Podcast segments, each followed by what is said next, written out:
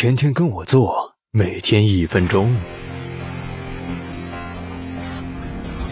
雾霾天气指在空气湿度较高情况下，由空气中大量颗粒物引起的浑浊现象。而细颗粒物，也就是 PM 二点五，其浓度越高，看东西就越模糊。PM 二点五即大气中直径小于或等于二点五微米的颗粒物，是雾霾天气的元凶，富含大量有毒有害物质，在大气中停留时间长，可入肺，有害于人体健康，常出现咳嗽、呼吸困难等，对哮喘患者危害更大，而致癌发生率超过尼古丁。雾霾天气是因为气压低、风速太小，造成颗粒物在空气中聚集、漂浮，而颗粒物则主要来源这三个方面：一、汽车大量增加，搅动地面灰尘进入大气，同时排放尾气；二、工厂制造二次污染，如钢铁工厂、炼化工厂、发电厂这些工厂的烟气排放；三、冬季集中采暖，大量燃烧燃煤，排放处理不达标，PM 二点五爆表，让口罩行业爆发。各位出门前最好戴个口罩，珍爱生命，远离雾霾。